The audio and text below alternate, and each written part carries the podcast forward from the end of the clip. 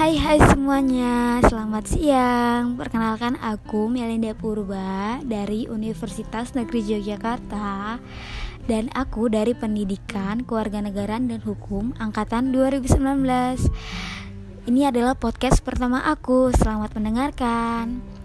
Uh, Hari ini aku akan bahas tentang asas-asas hukum Islam. Yang pertama adalah pengertian asas hukum Islam Asas berasal dari bahasa Arab yakni asasun, di mana memiliki arti dasar, fondasi atau basis. Maka asas ini dapat diartikan secara bahasa yakni landasan berpikir.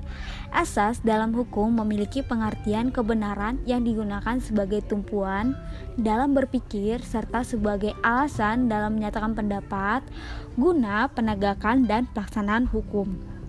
Jadi, asas hukum Islam adalah tumpuan dasar dalam berpikir dan alasan menyatakan pendapat dengan berdasarkan Al-Quran dan hadis. Nah, yang kedua ini aku akan membahas tentang asas-asas hukum perkawinan. Yang pertama itu ada beberapa bagian ya. Yang pertama itu ada asas kesukarelaan. Asas kesukarelaan berarti saling menerima baik kekurangan maupun kelebihan antara kedua calon. Kesukarelaan itu tidak harus terdapat di antara kedua calon, tetapi juga di antara kedua orang tua kedua belah pihak. Nah, kesukarelaan orang tua yang menjadi wali seorang wanita merupakan sendi asasi perkawinan Islam. Yang kedua ini adalah asas kebebasan memilih pasangan. Nah, seseorang lelaki dan perempuan berhak untuk memilih calon pasangannya. Ketika terjadi suatu pemaksaan dalam sebuah pernikahan, ada pilihan untuk meneruskan pernikahan itu atau tidak.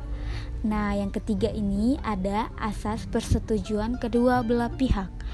Tidak boleh ada pemaksaan dalam melangsungkan sebuah pernikahan persetujuan seseorang gadis untuk menikah dinikahkan dengan seorang pemuda misalnya harus diminta dulu oleh wali atau orang tuanya. Yang keempat ini ada asas kemitraan suami istri. Kedudukan seseorang suami dan istri dalam beberapa hal sama dan dalam hal ini lain berbeda. Suami menjadi kepala keluarga, sedangkan istri menjadi penanggung jawab masalah rumah tangga. Dan yang kelima, ada asas untuk selama-lamanya. Perkawinan dilaksanakan untuk melangsungkan keturunan dan membina cinta serta kasih sayangnya untuk selamanya. Oleh karena itu, perkawinan mutlak dilarang karena tidak sesuai dengan tujuan pernikahan. Dan yang keenam itu adalah monogami terbuka. Perkawinan di dalam Islam bersifat monogami karena beberapa hal seseorang suami dapat menikah lagi atas persetujuan istrinya. Nah, begitu saja ya. Terima kasih. Selamat mendengarkan podcast aku selanjutnya. Bye bye.